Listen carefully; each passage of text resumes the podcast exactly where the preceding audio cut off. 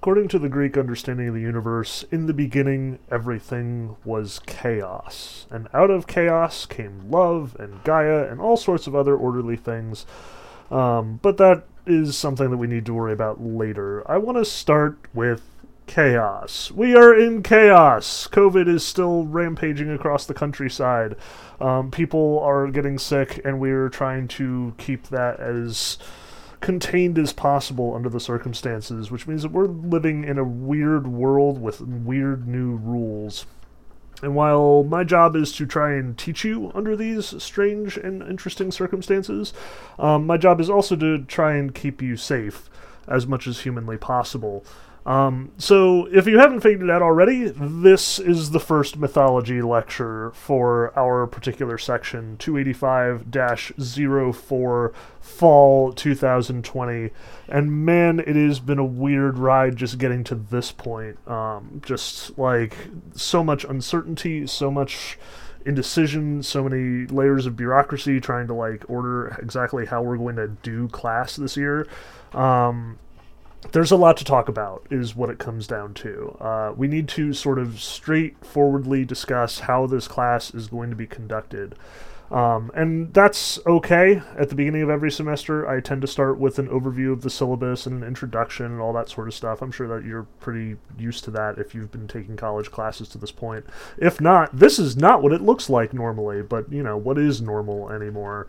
Um, so, anyway, let's start with the syllabus. If you don't have it open as I'm conducting this lecture, probably do that. It'll be way easier to follow along if you're looking at the syllabus. Um, on Canvas, you can find it under the menu item syllabus, or you can find it on the modules page. Um, the first entry is basically today and the syllabus, um, along with the posting for this lecture, so chances are you already know where that is. Um, anyway, get your syllabus open. Let's talk about how this class is going to work. Um, first off, let me introduce myself, since it's already been two minutes. I'm Professor Benjamin Kozlowski, um, not Dr. Benjamin Kozlowski. I do not have that particular honor at this point.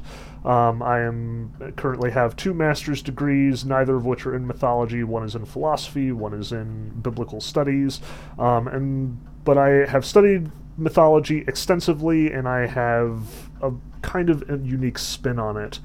Um, see, the weird thing about the Montclair's mythology and humanities department generally is we're very much a rogues gallery of just lots of different people from lots of different disciplines. Um, we see humanities as being the intersection of a bunch of these more specific disciplines philosophy, uh, literature, and world literature, especially.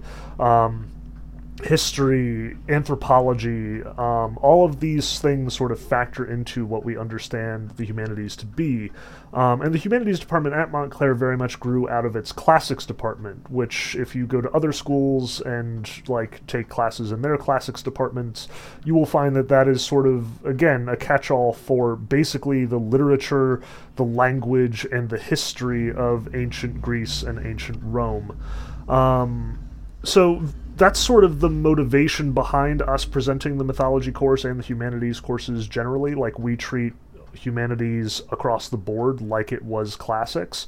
Um, and having studied some ancient Greek in my time, mostly to uh, accompany my study of philosophy, this sort of thinking comes pretty naturally to me. Um, but what you should be warned about is I am coming at this study from a philosophical background. Um, the disadvantage question mark of having a whole bunch of people from a whole bunch of different disciplines and perspectives teach the same course is that we all teach it differently. Um, like if you take this course with Dr. Gill, he's going to focus on the psychological dimensions. Absolutely, he's going to talk about Freud and he's going to be, talk about Jung and he's going to talk about myth as sort of this expression of the unconscious self. Um, not my shtick. My shtick is philosophy um, which means we're going to be looking at mythology as far as how does that express um, a culture's worldview. So, one of the things we're going to do is we're going to be comparing a lot more than just Greek and Roman mythology. Like, you're probably familiar at this point with the Greek and Roman myths. You know who Hercules is, you know who Zeus is, you may know who Poseidon is, you probably don't know who Sarpedon is, but that's fine, we'll get there. Um, what's important from my perspective is that this is, that mythology on the whole is a way that this culture, the Greeks and the Romans, and indeed the Israelites and the Babylonians and the Egyptians and so on and so forth, this is how they express themselves, how they understand the world, and how they communicate that understanding to generations beyond them. But we'll talk more about like the definition of myth later what I want to emphasize is that I am going to be looking at the ideas and the ethics at stake here. Um, what is the morality that is being communicated? What is the worldview that is being communicated? What are the metaphysics underlying these myths? Um, that's where I'm going to stress, where that won't necessarily be where everybody else in this department stresses. So keep an eye out for that. Like, you will get my take, you will get my slant, my bias. Um, and that's cool. Like, the as much as I talked about it as a disadvantage earlier, the humanities part, department actually sees this as an advantage. Um, it means that different professors are going to bring their different spin to things, and that means that we will each appeal to different students, um, which is cool and I invite you to, you know, spend some time in the humanities department. Take some of the other classes. I teach General Humanities 202 at Montclair as well. That's a survey class dealing with um, basically literature and art and history and culture um, in Europe, mostly from the Renaissance to the present day. Um, and it's a wild, awesome class. We read a lot of cool stuff there. I highly encourage you to take it if you get the chance. Plus, I'd like to see you again, I hope. Like, obviously, the class hasn't started yet, so really, who knows? Maybe I'll hate every last one of you. Um, but I doubt it. That's not usually how these things go. Um, usually I'm just ecstatic to see a familiar face on that first day, um, whatever that face may be. But going forward, enough about that. Let's talk about what you need to know and what you need to have and what exactly this class is going to look like. Um, if you look through the syllabus, the first thing that you're going to see, besides like the very finicky details, like what section this is and where we're meeting and you know what is my email address, so on and so forth, um, are the textbooks. We have three textbooks in this class, and you will probably want to get your hands on all three of them. Um, the first is Gods, Heroes, and Monsters, second edition, um, edited by Carolina Lopez Ruiz. Um, it's this fantastic textbook. Um, I've run into a couple of other textbooks on the subject of mythology, and they're all just a giant mess, and they're all organized weirdly, and I hate them. I hate them all. Um, but Lopez Ruiz, I'm actually very fond of. It has a lot of great apparatuses and sort of appendices. Um, it's got maps. It's got like details about the history. It in, it introduces each of the authors in interesting ways. Like there's just a lot going on there. But the really cool thing about this particular textbook that you will not find in most other textbooks is that it approaches the subject of mythology and Greek and Roman mythology specifically in its context. Um, the great thing about this textbook is that it is not just Greek and Roman myths. We will also have Babylonian myths, and we will have Egyptian myths, and we will have like passages from the Old Testament. Um, we will have Gilgamesh, and we will have um, all sorts of really cool things. Um, and I like keeping this in context. I like looking at mythology through the perspective of comparative mythology. Um, it focuses primarily on the ancient Near East. You will not find like Japanese myths in here or Celtic myths or Norse myths, which I know are super popular and super awesome. But it is, I have been specifically directed not to talk about Norse mythology. We have a class for that, and you should totally take it with Dr. Gill if you're interested, because um, it's really cool stuff. Um, but we are focusing primarily on mythology in the ancient Near East, which means Israel, Greece, Rome, um, Babylon, Egypt, all of that stuff um, because largely the Greek and Roman tradition is very much aligned with that tradition, and it also sort of grew out of that tradition, which is stuff we will talk about much later in the class. Um, so don't fret yourself over it too much. But the textbook is awesome because it does all of that. The textbook puts all these myths in their context, sees all of these traditions in light of one another, and that means that we can spend some significant time talking about not just the Greeks and the Romans, but where the Greek and Roman sort of ideology and mentality came from, how they fit in the greater ancient world, um, which is really cool. So definitely want to get a hold of that textbook. It's fairly cheap. Um, I want to say that it's like forty to fifty dollars most of the places that I've found it, um, which is pretty solid for a textbook these days, especially in the humanities when you're dealing with these giant anthologies of things. Um, you can get it on the campus website or bookstore, I assume. Um, I never seem to have my books in order for when the class starts, but I'm sure that other professors are using it, so feel free to track it down there.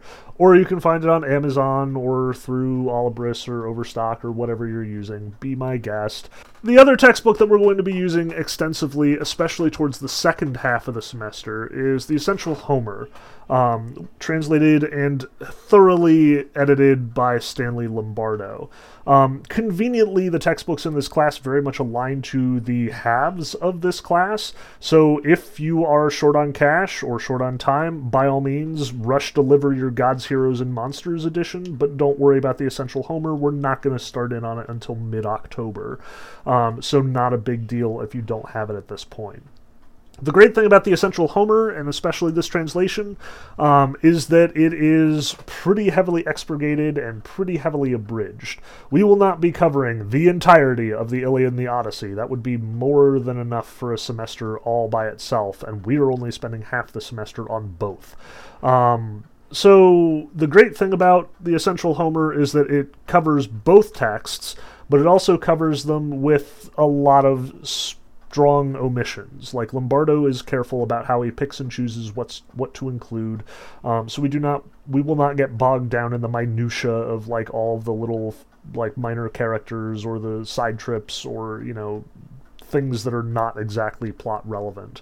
Um, the other great thing about Lombardo is that it is very much contemporary English. Like, I know that a lot of professors favor their Fagles or their um, other translations, and the the trouble with those is that they're very like academic sounding. Um, you get this highfalutin language, you know, in the epic tradition, which admittedly is important. Like the literary world has been sort of mining and remining these myths over and over and over again. Like there's a reason why the Iliad and the Odyssey are the two books at the foundation of all of Western culture. Um, you will be hard pressed to make it through your English classes without running into Greek myths and uh, the Iliad and the Odyssey specifically. Um, and they're using old antiquated translations with highfalutin like language and prose and poetry. Um, so you know there, there's definitely a place for your Fagleses, um, but Lombardo treats the myths as though they were written in contemporary English. Agamemnon and Achilles will swear at each other. They will, you know, whine and complain. They will sound weak and small from time to time when it's appropriate. Um, he makes it live in a certain way. And I like that because I don't think the Greeks listened to Homer in some highfalutin language. There was an amount of distance between Homer's original, you know, ancient Greek, the Ionic Greek, and the Greek of the classics like Plato and uh, the playwrights. Um, but that doesn't mean that they would have seen it in its original context as being removed from them. Um, when it was originally performed, when you had your bard sit down with your drums and with your harp, um, your lyre, and you would retell the story of the Iliad, it was very immediate. Like you would go and hear listening of the Iliad and the Odyssey the way that you would go to a movie you know, six months ago, not today, because that's not a thing. Um, it was the entertainment of the time, and more than that, it was the cultural sort of interaction of the time. It was one part going to church, and one part going to the movies, and one part going to a concert, and one part, you know, going to a political rally. Like, it's complicated. Um, the Iliad and the Odyssey were the cornerstone of the Greek culture, and we need to sort of treat it not as this sort of removed hermetically sealed classic of ancient literature, but rather as something that is vibrant and alive to the people who we will be talking about. And Lombardo captures that vivacity of the original text um, in a way that many don't. Now, we do technically have a third textbook, the Theban Plays. Um, these are the plays of Sophocles. Um, we are using the Dover edition, which is fairly recent and super duper cheap. It's like five bucks. Um, and you are welcome to ignore it because this is an old translation and you can totally find it online for free on Project Gutenberg and elsewhere. Um, we will not be using this textbook until the very end of the class, like literally the last two or three weeks. Um, so there's no hurry on this and there's no huge priority. If you want to skip one of these textbooks, this is the one to skip. Now, those are the three, quote, required texts, he says, after saying that the Theban plays is really not all that required. Um, I also recommend, especially if you're struggling, uh, pick up uh, Edith Hamilton's Mythology. It's another like five dollar book. You can find it on Amazon um, or pretty much any bookstore. It's just a great little handbook for you know a lot of the texts that we're dealing with in this class. It's definitely not required because um, we're dealing with all of these myths in greater detail over the course of the class. But I find that you know reading Apollodorus and reading the actual ancient writers, Hesiod and Homer, um, they are often, even in like Lombardo's translation or Ruiz's translation, um, they're often rather difficult to parse. Like, the myth writers were not like contemporary fantasy writers. They were not interested in continuity. They were not interested in telling a good story. Um, they like they do to some degree in some sort of come off as better stories than others. But with Apollodorus, especially, he is just trying to categorize these damn things. Like, he's going to present as many myths as he possibly can, as quickly and as concisely as he can. And that means that he's going to spend a lot of time just like hopping through genealogies or like telling myths in three sentences. Um, it'll be really easy to lose track of what is important and what is not important. Um, and Edith Hamilton keeps her eye on the ball. She knows like which myths have survived and which have not, because she has the benefit of you know 2,000 years of analysis rather than just 500 years of people retelling these myths over and over. Um, their purposes are very different, is what it comes down to. We are going to be treating these myths as though there is no continuity because they do change. Um, like, where did Aphrodite come from is a question that Hesiod and Apollodorus are going to answer very differently. Um, heck, Hesiod and Homer are going to answer that question very differently. Um, so don't in order to not get bogged down in the minutia or to not sort of get snowed with all this stuff um, maybe pick up edith hamilton's book so you can get like a clearer more t- bird's eye view of what we're dealing with something that puts all the pieces together a little bit more clearly. Um, but again, that's optional, up to you. Again, if you're struggling, feel free to use that. Um, and with that in mind, keep that as a rule for this class.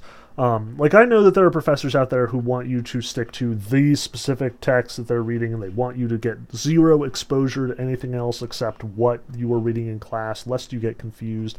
That is not my attitude. Um, overwhelmingly like these texts are not that difficult especially lombardo. He is really accessible.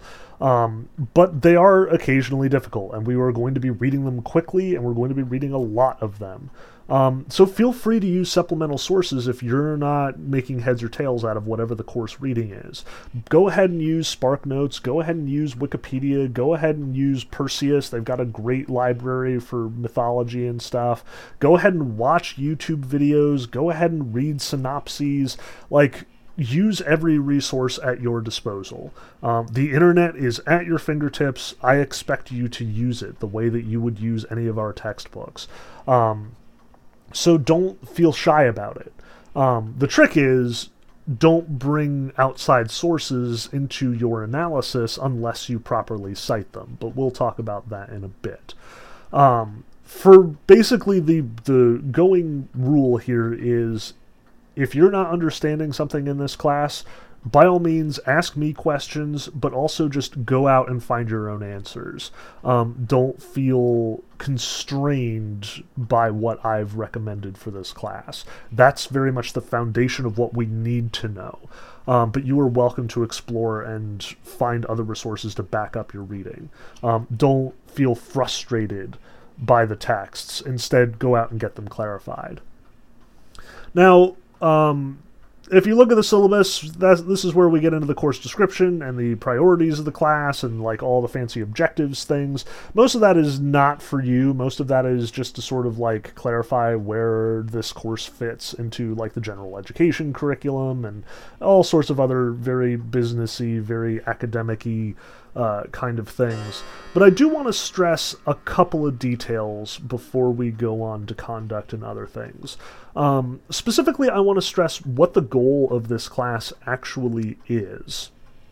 Um, we are studying mythology, and while that sounds fairly straightforward, like, hooray, we're going to read a lot of Greek myths, hooray, lots of those are cool. Um, that is definitely one of the major goals here, like to familiarize you with Greek mythology and Roman mythology, the what happens. Um, like, hopefully, at the end of this class, you will know most of the major deities and what their roles are. You will know the difference between most of the major heroes, like Theseus and Perseus and Heracles and Bellerophon, Jason, Achilles, Hector, and so on. Um, you should absolutely know that stuff, and that's definitely the top priority of this class to get you to know that stuff. But the other side of this is the critical side.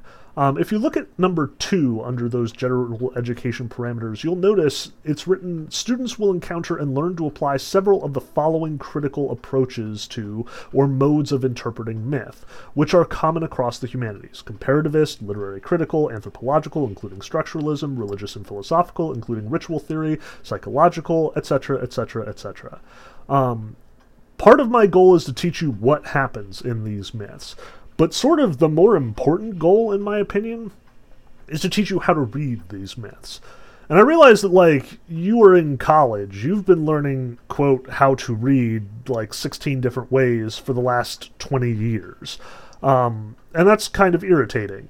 Uh, how you you know how to read at this point like you know how to pick up a book and get the basic information out of it but what your job is in college. Like the difference between your high school education and your college education, as far as how to read is concerned, is while high school focuses on the business of comprehension. In college, you're going to be focusing on the on the uh, on the element of criticism. Um, we want you to not just read these myths and get the details, like who is who and what is what and where is the setting and why is it important and so on and so forth, but to also appreciate what these myths mean in various contexts. So the first half of the class is going to be structured sort of after different critical approaches. We're going to be starting by looking at creation myths, and a lot of creation myths. Um, we're going to look at the Greek creation myth. We're going to look at a Roman creation myth. We're going to look at Babylonian creation myths and Egyptian creation myths and the uh, account in Genesis 1 and 2. Um, like all of these myths, I want us to look at together. Um, I want to look at it from a comparative mythology standpoint, specifically because there's a lot to be gleaned from comparing and contrasting these different approaches to this common problem in basically all mythological traditions. Like, if you look at Hindu mythology, or Japanese mythology, or Norse mythology, or Celtic mythology, or Native American mythology, you will find where did the world come from is a question that everybody is interested in trying to answer. Um, it is common to everyone. We're all wondering how we got on this rock. Um, and as a result, we should be looking at the differences between these different mythological traditions and understanding what that means for each of the traditions involved. What makes the Greeks different from the Hebrews or the Egyptians? What and what do they emphasize when they talk about these myths, when they talk about where we came from, and how does that inform their view of themselves, their view of the world, and so on and so forth? Um, likewise, we're going to be approaching these myths from a more contemporary standpoint. What do they say about things in our culture? How do the perspectives of the Greeks and the Hebrews and so on inform our perspectives today? Um, one of the things we're going to be running across a lot in this class is their attitude about women. Um, spoilers the Greeks are not fans of women they do not have an egalitarian perspective the way that we have tried to be tried to cultivate in our culture today. Um, like as much as you may think that we are backwards and misogynist in American culture, and that is true, the Greeks could totally put us to shame without even thinking about it. Um, they absolutely thought that women were at the core of like everything wrong with the world on some pretty straightforward and literal levels, um, and that's messed up. And we need to talk about why that's messed up, and we need to talk about the fact that it is messed up, and we need to talk about exactly how messed up it is why it's messed up and how that messed upness informs our own messed upness about women in our culture.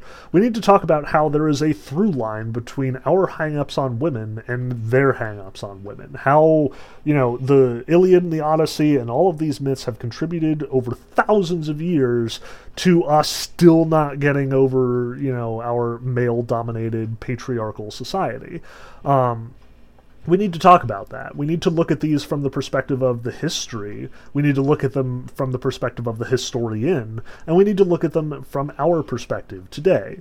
We need to question them. We need to interrogate them. We need to see what they have to say. Um, and that doesn't mean just a blanket condemnation. Like, I know that the, the contemporary attitude is often like, oh, X is a misogynist, therefore we are not going to listen to X anymore. Um, and while that works with a lot of contemporary writers and artists, film directors, etc. It really doesn't when it comes to something as foundational as the myths that our culture are is based on. Like you cannot cancel the Iliad and the Odyssey. Like there's too much dependent on it. Um, it's way more complicated than that. Uh, so we need to look at how these myths inform our perspectives, how these myths have sort of grown into uh, the culture that we have today. And while we obviously do not have the time for an exhaustive examination of like the Iliad and the Odyssey through history, um, we should get used to looking at these works as well as basically any work we encounter from these perspectives. What do they say about religion? What do they say about you know military values? What do they say about women? What do they say about God? Um, we need to interrogate these myths the same way that we interrogate any work of popular fiction or any movie or anything that we encounter in day to day life. Um, and I want to get you in the habit of doing that. So we're going to be looking at these myths not just as far as the content is concerned, but as far as what they are saying, how they are saying it, and what that means for us today. Um, but obviously, that is also something that we're going to be getting into later in the class. So put a pin in it, and we'll come back to it. Um, now, let's turn our attention to the second page of the syllabus, and specifically that section on conduct. Um, and this is fairly boilerplate. Like, I imagine if you've had any college classes at this point in person, you have run into the same stuff. Um, if anything, it's even more important now that we are in the days of COVID 19 uh, because there will be even less time to deal with infractions on conduct, um, and I will be probably even less forgiving than I would normally be. Like as because I'm being forgiving about all the other crazy stuff that's going on. Um, so let's just get this out of the way, and let's just agree to make this a thing, and to do our best because it's going to be tough enough without you know like basic conduct problems. Um, so first off, cell phones should be turned off and ignored throughout class.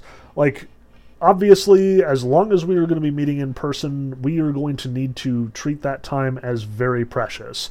I'm going to be seeing each of you individually only once a week instead of the usual twice, which means that that time we spend together is going to be super important and super valuable. Um, I intend to spend it focusing on you. Like, this will not be a lecture course. The lectures you will find online, like this one. Um, and that means that during class, that is your opportunity to bounce ideas off of me, to ask questions, to try and like get a better understanding of the material that we've talked about. Um, but we've only got so much time to do that. So if you know we're sitting in class and all of a sudden your cell phone goes off, and it just distracts everyone for a good like minute and a half, you know that's a problem. Um, and obviously it's embarrassing for you as well. Like, I don't know what your ringtone is. I know that in many cases, if your ringtone goes off in the middle of a movie theater or something, it's actually super embarrassing.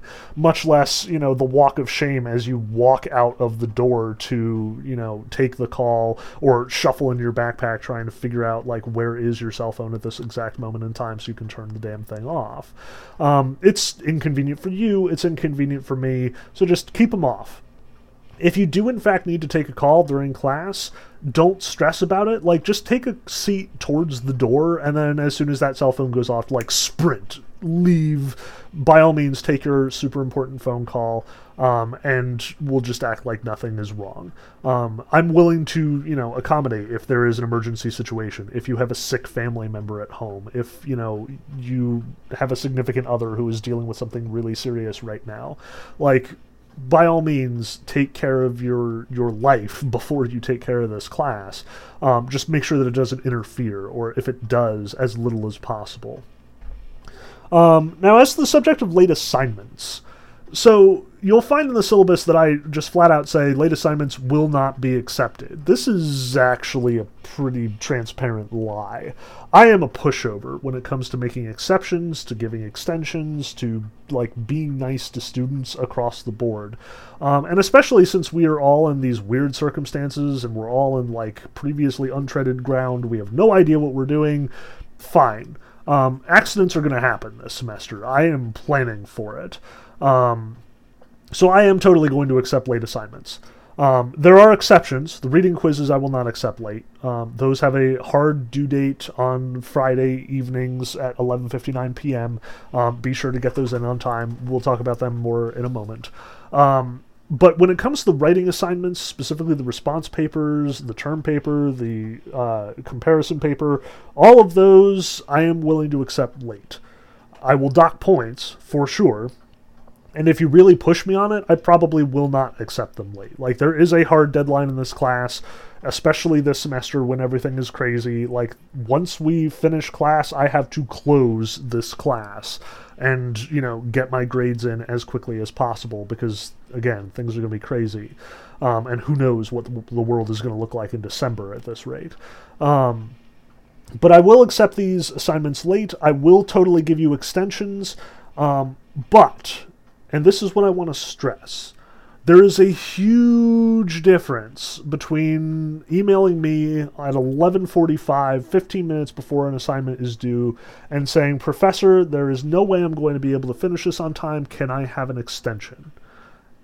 And emailing me with the same email 15 minutes after the due date. Um, if you need an extension, just let me know if you're dealing with weird stuff at home, if you've got a sick family member, if something is up, like, just let me know. Keep me on the same page as you, and I will totally hand you extensions left and right. Like, you need an extra day? Fine, take an extra day. You need the weekend? Take the weekend. You've got, like, a funeral you're attending? Fine. Like, I will give you a whole week. Um, whatever you need, I am willing to accommodate, but I need to know that I need to accommodate you.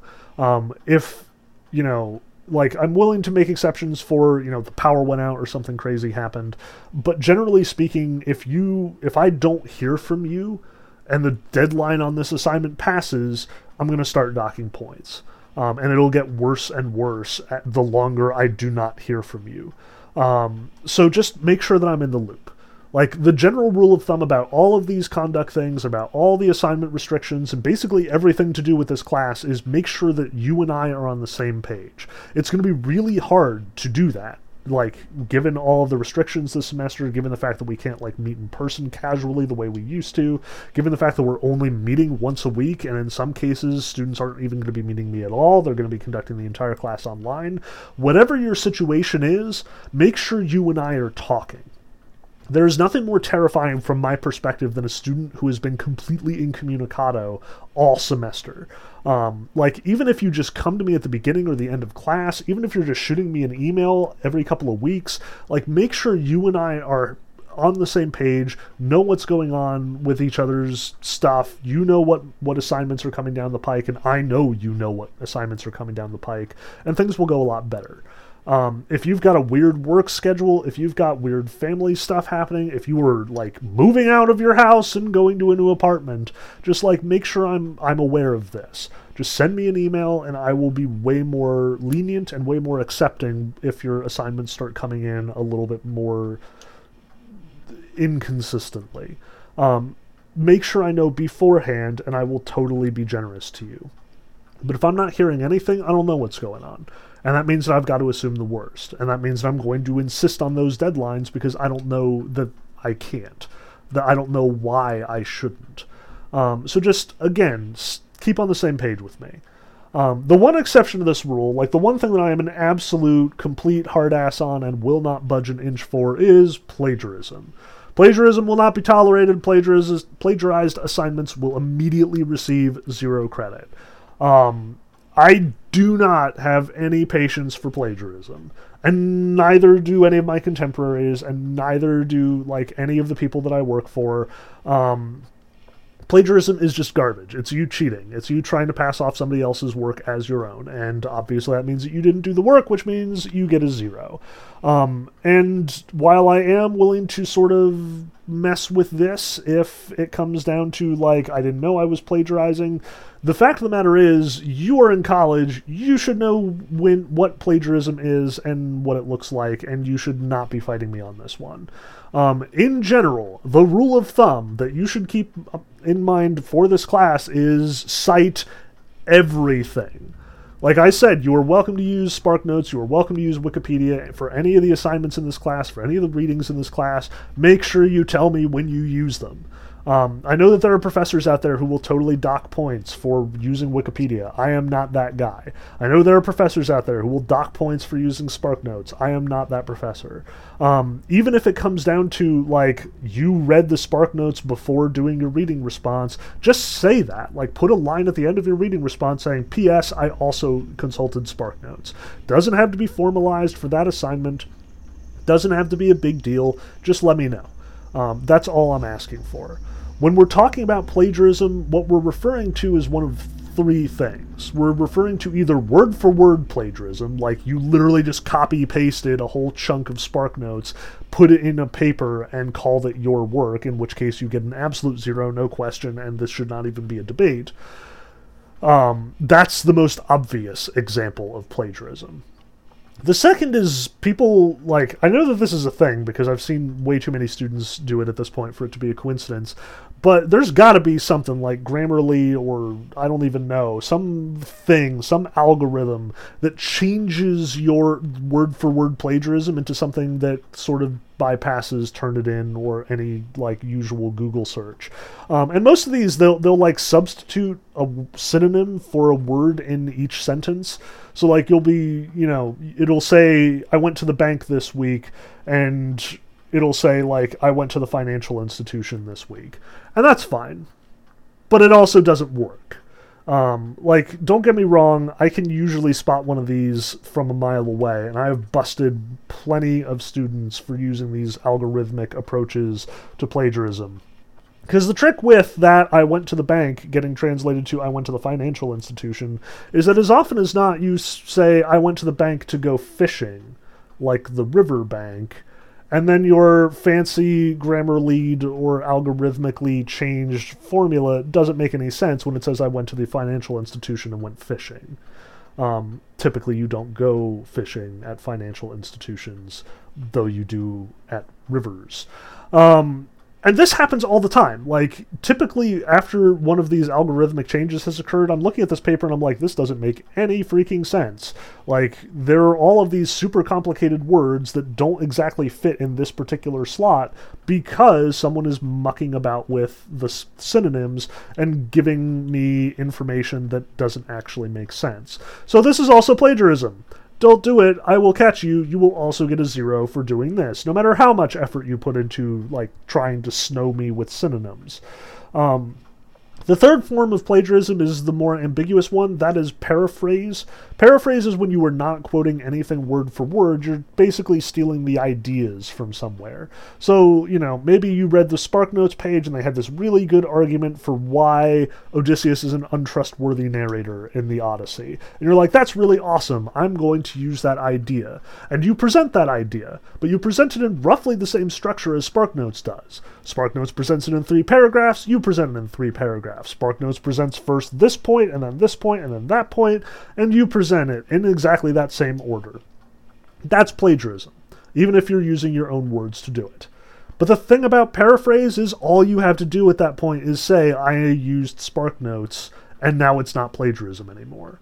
Likewise, word for word plagiarism is only plagiarism when I don't know that you're quoting something else. So you are welcome to just drop whole chunks of SparkNotes or Wikipedia or some other resource into your paper with quotes, with a citation, and say this is where it came from, and you will not lose points for it. You might lose points if you don't include anything else, but you won't lose points and you won't be accused of plagiarizing. So that's all you have to do. Just cite everything. Um, and if you have questions, come contact me about them. Like, say, is this plagiarism? Um, part of the reason why I include the reading responses is as a sort of dry run for the major assignments later. By all means, ask in the reading responses if this is appropriately cited, and I'll tell you. I'll help you out with that. Um, do not think that you can just get away with it. And if you if you are on the fence, ask questions about it. Because if it turns out to be plagiarism, if it turns out that you didn't think you were plagiarizing, but it turns out that it was, I'm going to throw the book at you, and there's not going to be any reasoning with me at that point. Um, ask me beforehand. Just like with the late assignments, there's a big difference between sending me an email to say, Professor, is this plagiarism? And me saying yes or no, and you finding out after the fact that it was and trying to back yourself up at that point, because then it's not going to fly. Um, next point on the conduct list is students should conduct themselves professionally and should preserve the classroom setting as a place for free intellectual discourse. Harassment based on race, sex, gender, religion, or ability will not be tolerated. Um, again, this should be pretty boilerplate. I imagine you will find this in most syllabi that you have dealt with this in most classes. Um, what I want to stress here is we have to be decent to each other. Like, this is a freaking stressful situation for everybody. Um, and I realize that part of the reason why it's so stressful is because it's gotten so fucking political over the past couple of years. Like, I cannot believe some of the stuff I'm seeing on Facebook these days. Like, people who are single mindedly rejecting the fact that face masks are saving lives, or that think that COVID 19 was a hoax for a few weeks there, or the, you know, like, you get into the whole Black Lives Matter movement and just how violent and awful some of the conversations that I've just seen in public have turned out to be. Um, like I thought 2016 and everything after the Trump election was bad, but damn, like seriously, being a human being right now sucks.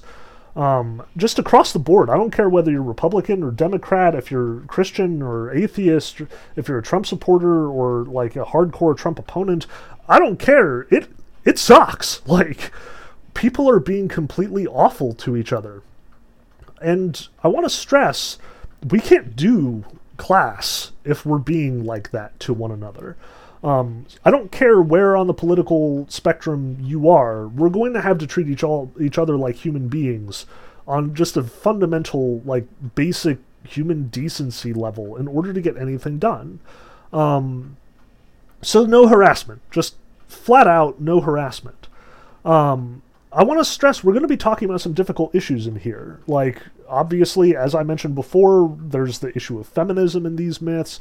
Um, one of the things that we're going to be dealing with on a fairly regular basis is rape. Like, I hate to trigger anyone, um, and maybe it's a good time to get out now if you're worried about this, but we're going to be talking about rape a lot in this class. Like, this was a normal, everyday occurrence in ancient Greece and Rome.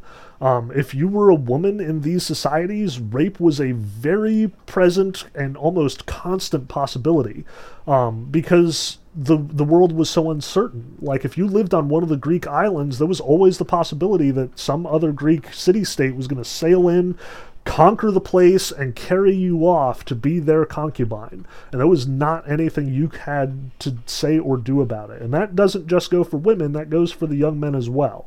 Um, it's a messy, dark time um, in a lot of ways. And I expect that it's going to get tense in here. Like in the classroom, on the Discord chat, like we're going to be asking some seriously uncomfortable questions. And the only way that we can talk about those questions, the only way that we can answer those questions, the only way that we can confront these issues and like think about them seriously is if we're recognizing that there is a huge difference between what we're talking about, like the subject, the ideas, and the people that we are talking about them with. Um, so the line I typically draw is at making it personal. Um, if you want to disagree with somebody's idea, good. Like that's what the humanities is all about disagreement, coming to conclusions, like addressing one another and confronting these ideas and seeing which ones hold up and which ones do not. Like what is reasonable and what is not reasonable, what appeals to us and what does not appeal to us, what seems more likely and what seems less likely. Like, this is all stuff we have to deal with. This is all part of just being a human being in this culture. Um, and in a human being at any time. Um, but we have to talk about it civilly. We have to keep that distance, as artificial as it might be, between the person making the claim and the claim that is being made because um, I want you to argue about this stuff. I want you to to you know stand up for Odysseus, who seems to be a vicious womanizer, but seems to also have a really egalitarian perspective given his time and his circumstances. Um, we should be willing to have a conversation about that. Um, but we're not going to be able to have a conversation about that if it boils down to you know screaming at each other for being misogynists or you know liberal or nutcases or whatever the case may be. Um, we can't let this boil down to slinging mud and making accusations. Um, I want things to be tense. I want us to sweat over these questions.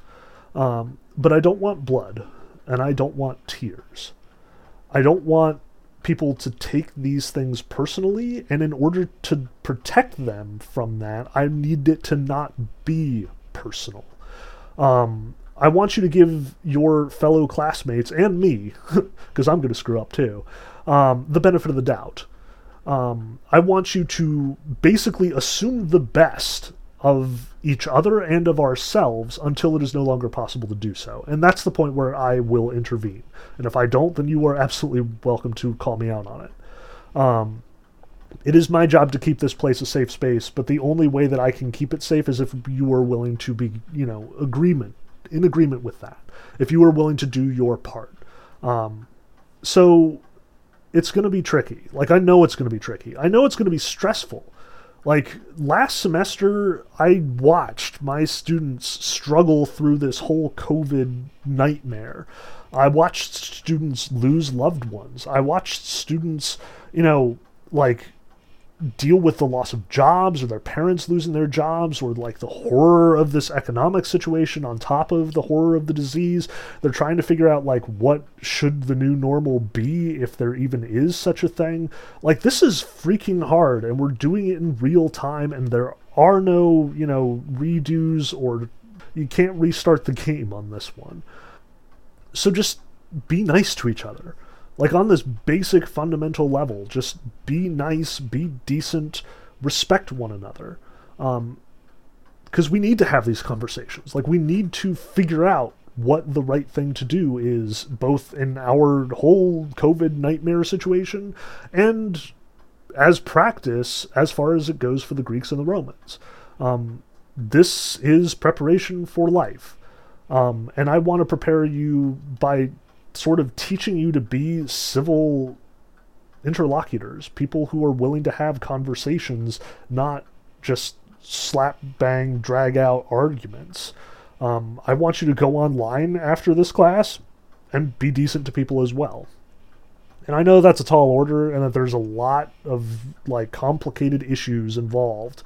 Um, but that's what you're being called to. Like, as a human being, it is your God given right that you have a mouth and you can use it to talk, and it is your God given responsibility that you don't use it poorly.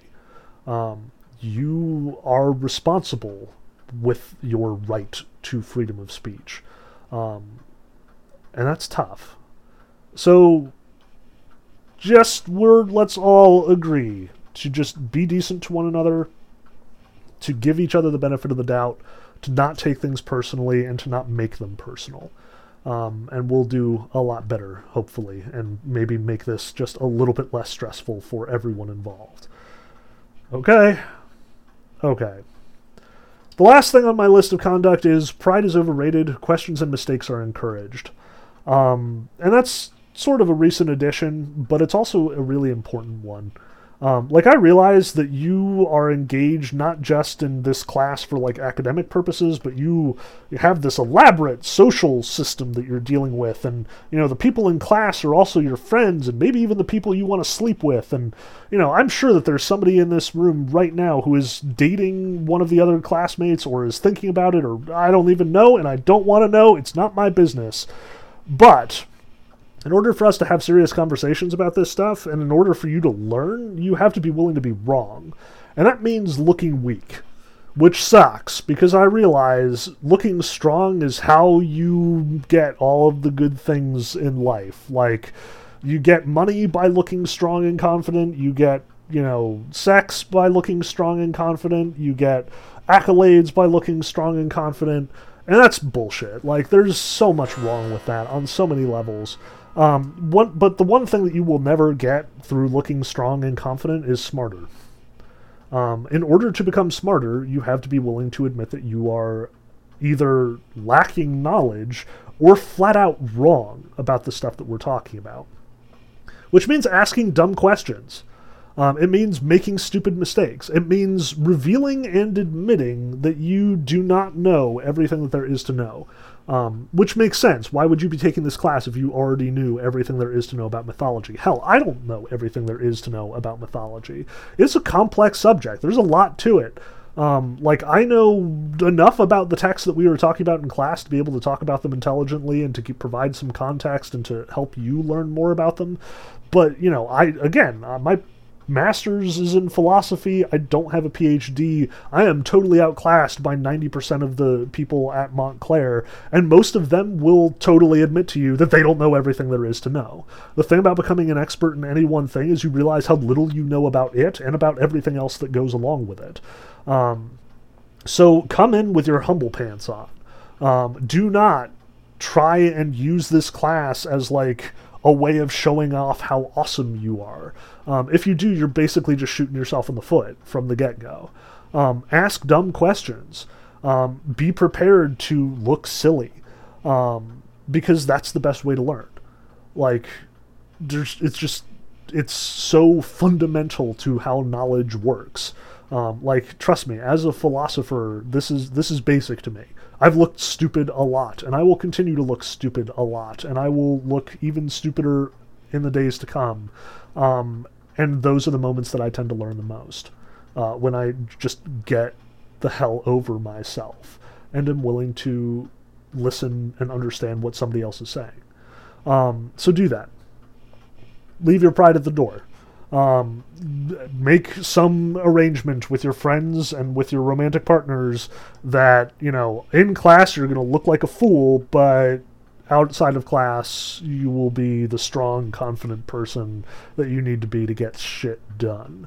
Um, all right, so that's the conduct. That's kind of how I'm expecting you to behave in this class. And we can talk about this more when we meet in the coming days and weeks. Um, but I think most of it is straightforward. Again, should be fairly boilerplate. Um, as for attendance, we're done. Like, I hate attendance policies to start with, and I've had them sort of enforced upon me since I've been a professor, and fine, whatever. Um, but no, not anymore. Like, we do not have an attendance policy in this class. If you are sick, stay home, please. For our safety, for your safety, for everybody involved. Stay the heck home do not endanger our lives. Do not endanger your own lives. Like we, I know that the campus is already planning to close uh, after uh, November 30th this year. We're just going to do everything online at that point. I imagine that the minute we have a big time COVID outbreak, the whole campus is going to shut down and we're going to be online. Like, fuck it. I don't care. Um, I am not going to be taking attendance and grading you on it this semester. Um, if you do not want to show up to any classes, don't show up to any classes. All the materials are going to be online. Um, if you can't make it for like four weeks because of whatever you're dealing with, fine. Just keep up with the material. Um, you are responsible to keep up with the work. That is what I am going to be grading you on. Um, the closest we're going to get to grading on attendance is participation. Um, and that just means being engaged with the class. Like I said about late assignments, I need to know that you are plug, plugged in, and it is really easy to get unplugged in these quasi online formats. Um, most of what you are doing, most like 90% of your engagement with this class will be reading and stuff that I, and listening to lectures and stuff that I'm not going to be looking over your shoulder to see. Um, th- for the rest of it, the stuff that you, sp- the time that you spend in class, the time that you engage with each other's online, um, is going to be pretty minimal. But I want to make sure that it's happening. Um, so you will get a participation grade. We will talk about that momentarily, um, and we'll talk about how that breaks down. But just like don't feel obligated to come to class, especially if you're not up for it for whatever reason mental, emotional, physical, whatever. Um, stay home. Just stay home. Give yourself the benefit of the doubt. Don't. I'm not going to think any less of you. Um, so just protect yourself, please. Like, it's too crazy a world to not do that at this point. Um, you will not get graded on your attendance in this class, um, and don't feel like you need to do it as a result. Um, as for some other stuff, first off, uh, I like to hold office hours at the library, and I will do so as much as I possibly can.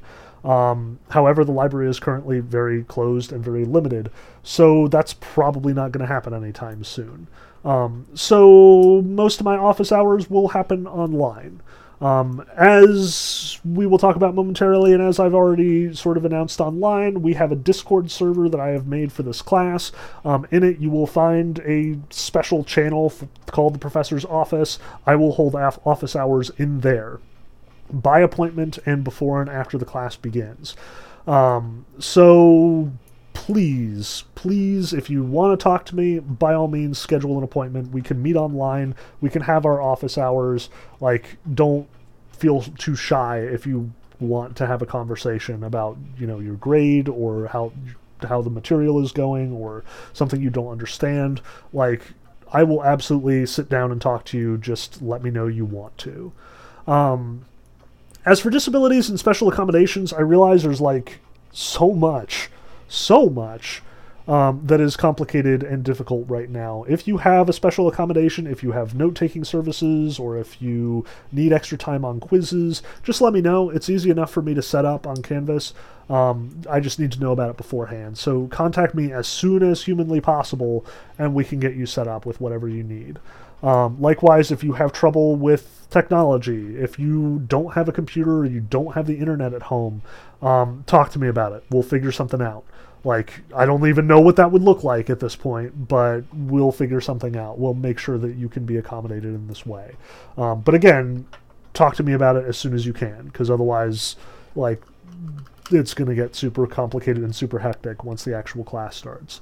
Um, now, there's another note about academic integrity. Let me remind you plagiarism will not be tolerated. Please see my earlier comments about plagiarism for details. Um, but now is our special edition for this particular situation how to be a student in this class. And I realize, like, oh my gosh, I only have to teach this one at Montclair this semester. There are classes are scarce for professors um, as it happens. So I only have to deal with the one format. I'm sure you're dealing with a whole wide variety of them. Uh, but let's just sort of set the record straight. Uh, we are a Hawk mix format or module or whatever they're calling it, um, which means we're going to try and be as flexible as possible in this class. Uh, we will meet once a week with each group of students, um, but you will be sorted into A and B sections, Monday and Thursday sections. Um, the way I'm thinking about it at this moment in time is there is a Monday group, there is a Thursday group, and there is a group that does not attend class in person at all. I've already got a list set up, even at this early stage. Um, P.S. It's August 17th in my world right now, but long before the classes started. You were probably listening to this at least a week and a half after I've recorded it. Um, and I already have the list. I already have a list of students who are meeting on Monday, students who are meeting on Thursday. It is incomplete at this point. It will be complete by the time that you're listening to this, in all likelihood. Um, and I will tell you uh, which section you are in, whether you are in the Monday section, the Thursday section, or the online only section. Um, Obviously, if you are meeting on Monday, you should meet me on Monday. If you are meeting on Thursday, you should meet me on Thursday. There will be exceptional cases. We're running up on one real early. I think it's uh, September 3rd, is it? Hold on, let me check. Mm-hmm. Um, yeah, one of our on our first week because Labor Day is on the seventh, which is a Monday. Um, September third, we will have our usual Monday section, um, but September tenth will also qualify as a Monday because otherwise, like the Thursday class gets two sections and uh, it's just a mess. Um, anyway, we'll sort that out when it's when necessary. But generally speaking, if you are in the Monday cohort, you meet on Mondays. If you are in the Thursday cohort, you meet on Thursdays. Easy peasy. Um, no need to overcomplicate that. Um, if you do need to change for any reason, if you can't make it to class for whatever reason and you want to switch, let me know. Um, I can't guarantee that it'll happen because the the reason why we're splitting into two groups is because the classrooms are not big enough to support us and be COVID safe. Um, but if there is an opening, then I will absolutely offer it to you on a first come, first serve basis. Likewise, if you want to switch permanently to the other cohort, let me know. Um, it'll only be possible if somebody from that cohort is willing to switch as well, but who knows? Like, we can try and work it out. Um, generally speaking, it's not going to happen very often, so please do not get in the habit of switching on a regular basis, like uh, my poor brain. Um, but anyhow, that's the plan each of us like each student in the class will meet with me in person in class once a week either in Dickson or in business um, as according to the schedule um, and we will sort it out from there. Um, now, again, attendance is not going to be enforced, just tracked. I'm going to see who is attending. I'm going to make sure that you are, in fact, doing the work online because I have certain obligations to the department and the state as far as that's concerned, but it will not affect your grade if you are not coming to class. Basically, what this comes down to is make sure that I have heard from you in the first two weeks of class.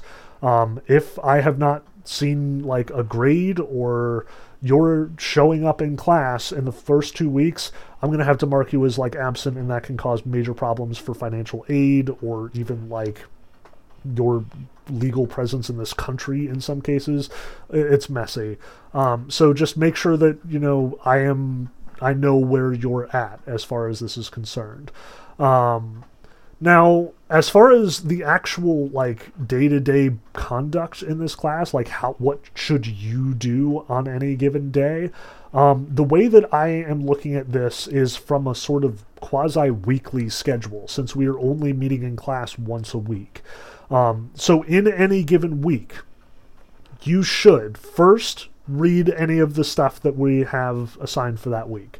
Read the myths, um, read whatever like supplementary materials I've provided. Look at the PowerPoints if you can. Um, watch any videos that are assigned for that week. Um, that's your first responsibility. Um, get all of that done. Then listen to the lectures. I will be recording these lectures. There will be two per week most weeks. There will be exceptions. We'll talk about those when they come up. Um, but after you've done all of the reading, listen to the lectures. Um, we will talk through some of the some of the readings. We will go over many of the works in the lectures. Do not rely on the lectures alone because that will not give you sufficient information. I am expecting you to actually do all the reading as well. Um, after you listen to the lectures, come to class, uh, be it Monday or Thursday, and then after the class, complete the quizzes. Um, typically each week there will be two assignments. There will be a two quizzes or a quiz and a reading response or there will be a major assignment like the comparison paper or the term paper or the midterm.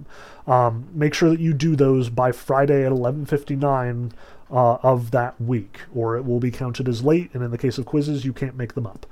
Um, but that's basically what you should be thinking. And by all means, like, feel free to mess around with your schedule according to your needs or according to your particular, uh, like, schedule with your other classes or when you're coming to class uh, in the week. However, it works for you, sort it out. But again, you should be, you should plan to read all the material, then listen to the lecture, and come to class with all of that in mind. Um, for Monday students, that might be a little tricksy because there's a lot of reading and a lot of like front loading as far as that's concerned. Um, I would honestly recommend that you just start getting in the habit of reading early. It is super easy to complete this class with Monday as the last day of the week instead of the first day of the week. Um, so yeah, just you know, get in the habit of doing of coming to class on Monday to sort of like consolidate everything that you've already done, take the quizzes on Monday or Tuesday, and then on Wednesday start it on the reading. Um, it's really easy, but you know you may have to get creative based on your own schedule, and you know I can help you with that as much as I can, but I really can't help if I don't know what else is going on in your life. So figure it out. Um, also, keep in mind the. we are living in crazy times. Everything is subject to change. Um, these are the basic ground rules. This is how I'm hoping to conduct this class. Who knows what it'll look like in practice. Um, so keep an eye out on the announcements page on Canvas. Watch your emails. Things may and probably will change. Um, so be ready for that when it does. On weeks where we can't come to class, my plan is to have synchronous Discord conversations at our usual Monday and Thursday times. Um, and that includes everything after November 30th when the campus gets closed for reals. Um, but if in the meantime, like we have a week where there's a particularly nasty outbreak and the governor decides that the colleges are all going to shut down for a while, or if Montclair specifically decides to do that, we will meet on Discord. Um, so if you haven't already, get me your Discord screen name as soon as you possibly can. Um, I will need it in order to contact you and to keep you up to date um, and make sure that you're in the server at the right time. Um, but that's what you should plan on every week reading, do your listen to the lectures, come to class in whatever form it happens to be in, and then do the assignments. Um, that's the habit that you should get into, and do get into it because it's so easy under weird circumstances and when you're doing half of this online to get behind or to disconnect or to get lost. Um, and once that happens, there's only so much I can do for you because like if you're not contacting with me i can't very well you know reach out and shake you by the lapels in class if you're not keeping up. Um, so don't don't let it get overwhelming. Like stay on top of it as much as you possibly can. Um, and when in doubt ignore what you've missed like I hate to say it because that's a crappy thing to say, and especially from the perspective of a professor who actually wants you to learn the material. But if you miss two weeks, if you are like down with COVID or whatever, and you just cannot keep up with the assignments for two whole weeks, I would encourage you to go back and get that reading done, listen to those lectures and so on and so forth. But if you legit cannot keep up, don't try. Like just push forward. Um, read the next assignments and prioritize that before you prioritize going back and fixing the things that you've missed. Um, there will be time to get the response papers you missed or the uh, assignments you missed finished, um, but it's actually pretty easy in this class to fix, to sort of course correct according to what is going forward. There's not a whole lot of building on what has come before.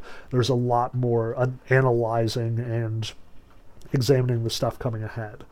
Um, now, with that in mind, these are the assignments you're going to need to keep track of. And, you know, obviously there are two whole pages set aside for just like descriptions of the assignments. Um, and you can see the rubric on the syllabus as well to see like how they're weighted. Um, the first things to keep in mind are the reading quizzes. Um, there are virtually always two reading quizzes due at the end of each week. Um, and these are short little assignments. They are 10 questions, multiple choice. Um, they are timed. I want to say that they're 10 minutes apiece. Um, you they're basically just making sure that you did the reading that you know what you're talking about um, typically under normal circumstances i assign them to be due before the class starts as a way of keeping you honest and making sure that you're doing the readings under the circumstances i have decided to suspend that and they will always be due on the friday after the class where the reading is due um, so get the reading done, listen to my lectures, attend the class, then do the reading quizzes. Um, you only have 10 minutes, so do not plan to like spend a lot of that time Google searching. Like you should know the material pretty cold at that point. Um, but also don't stress about it if you miss one. Um, I will be dropping the lowest four grades from the reading quizzes at the end of the semester.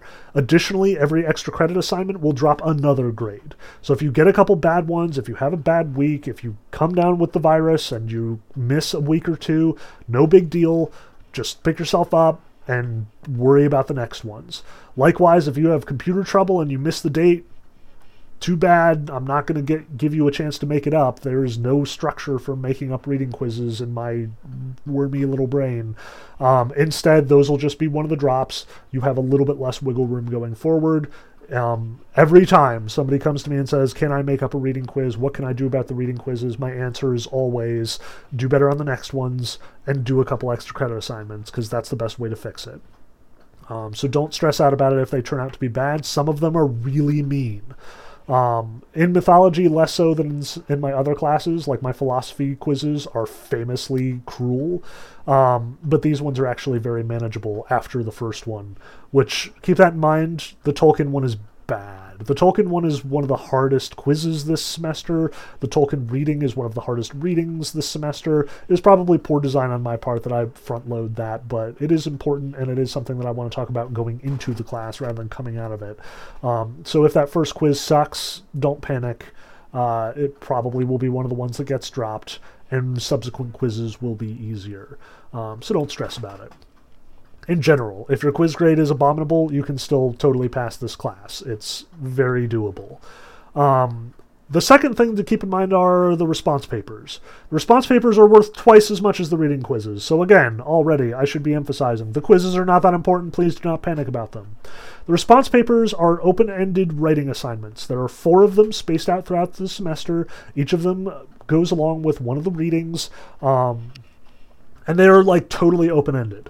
You are encouraged to write whatever springs to mind about in these response papers. They are usually prompted with something as ambiguous as respond to X or compare the readings that you read for this class.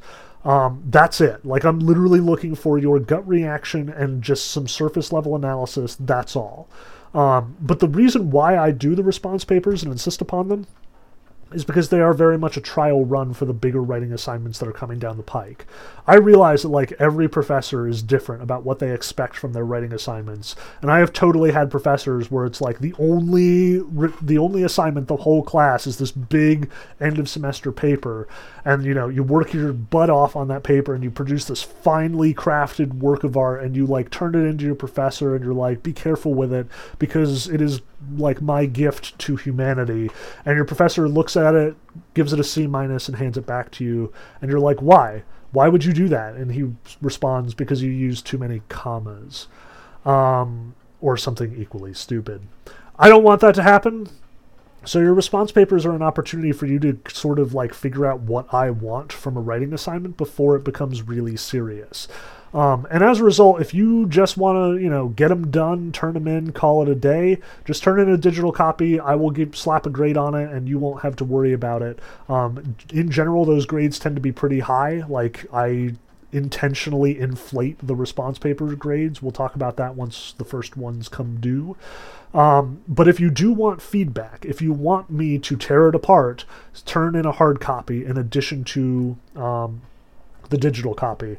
I will take the appropriate precautions and make sure that it is like not infecting me with COVID. Um, I recommend you do the same when I turn them back into you afterwards. Um, but the intention is that you will get the opportunity to see in great detail everything that I am looking for in the paper. Like I will take a red pen and I will mark the crap out of those hard copies. Um, and it is not personal. It is not an attack on you. It is an attempt to help. Um, and I have had students who find it extremely valuable as far as figuring out what it is that I'm looking for and what it is that I'm expecting of you.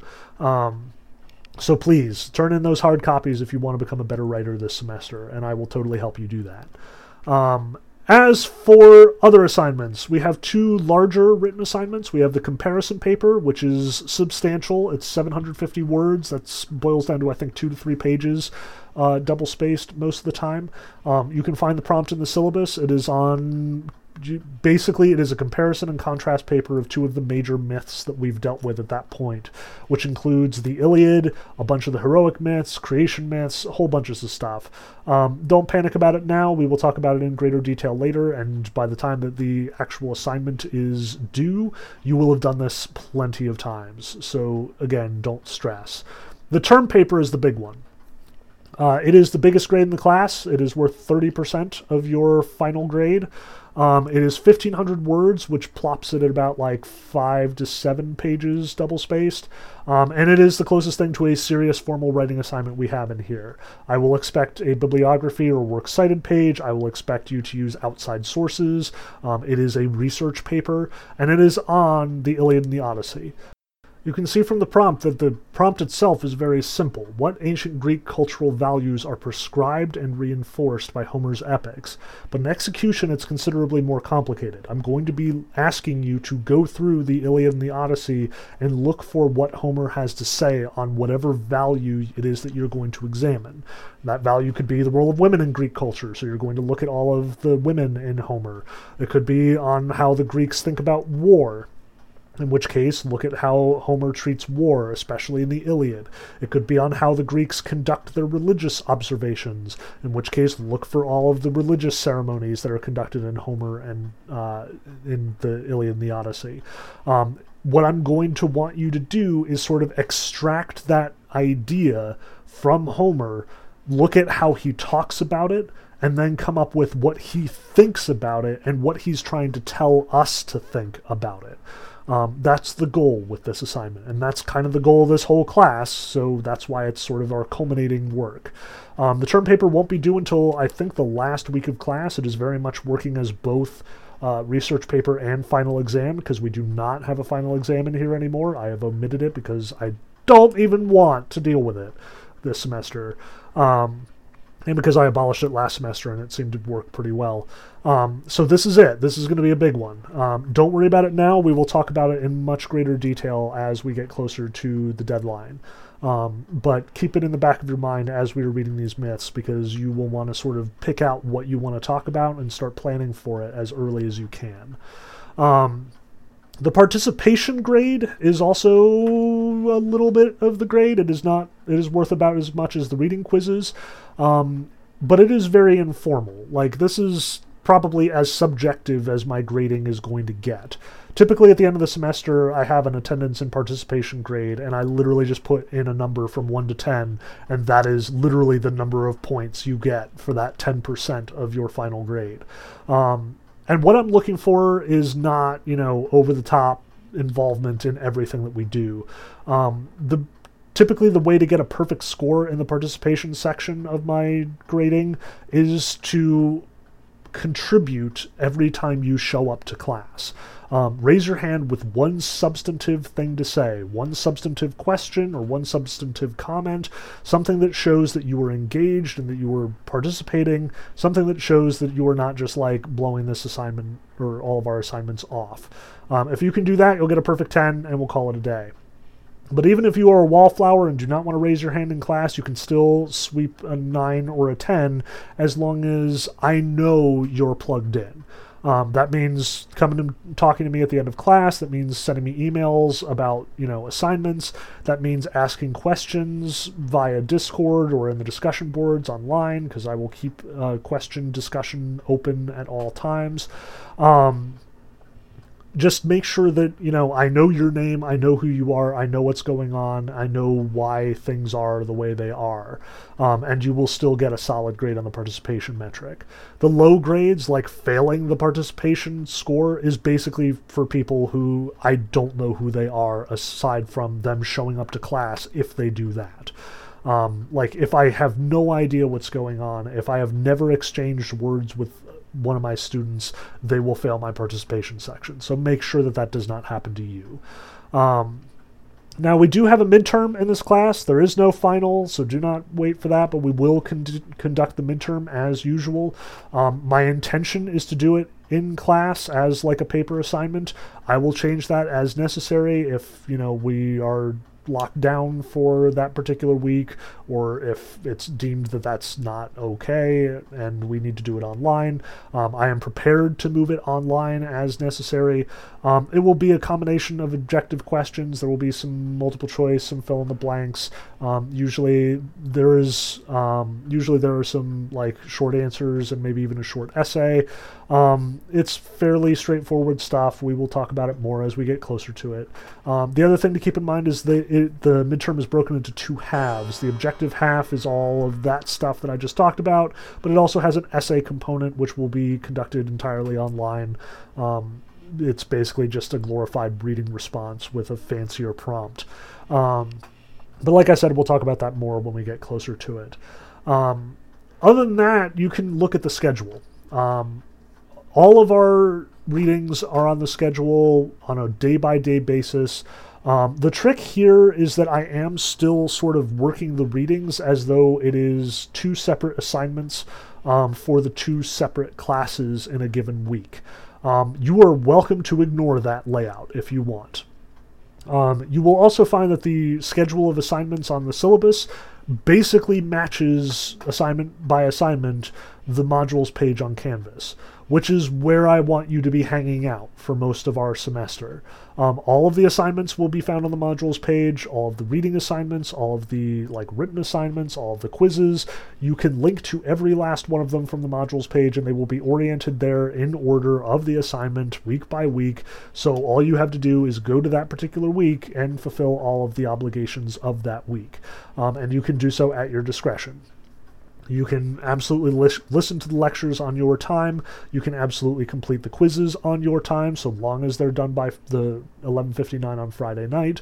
You are welcome to do the readings on your time, whatever you want. The only things that you are responsible for, deadline-wise, are making it to class once a week um, on your appointed day and completing the reading quizzes before the deadline on Friday night.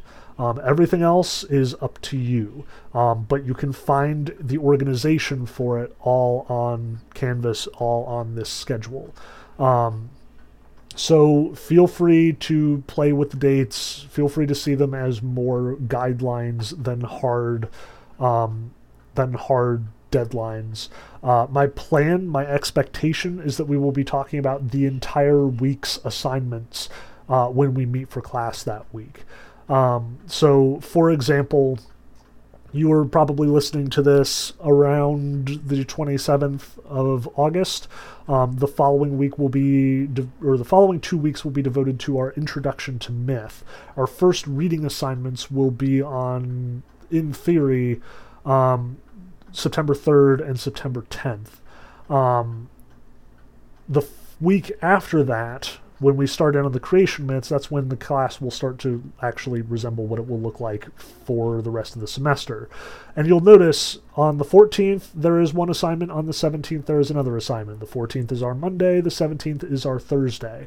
Um, so on the for the 14th, it says watch the video from Extra Mythology and read the following the Lopez Ruiz textbook. That includes a video, a reading from Hesiod, a reading from Homer, and a quiz. On the 17th, it says read the following Homeric hymns the hymn to Apollo, the hymn to Dionysus, the hymn to Demeter, and then there's a quiz. Um, what I intend is that on the 14th, when we meet for class on Monday in Dickson Hall with my Monday students, we will talk about both of those assignments the Homeric hymns and the Hesiod and Homer reading from the 14th. Likewise, when we meet that Thursday on the 17th, we will talk about both of those assignments again. Um, it'll be a repeat for me. It'll be brand new for you because all of you will not have had have met me yet that week. So on Monday and on Thursday, we'll talk about the same assignments, the 14th and the 17th, and so on and so forth. So get all of the reading done for the week before you make it to class, if at all possible.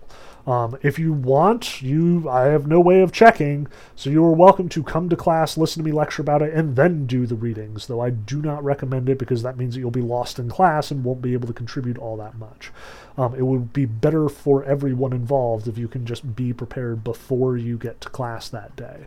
Um, but if that's not your aim, if you're coasting by with a C on this one, be my guest. Do what you need to do.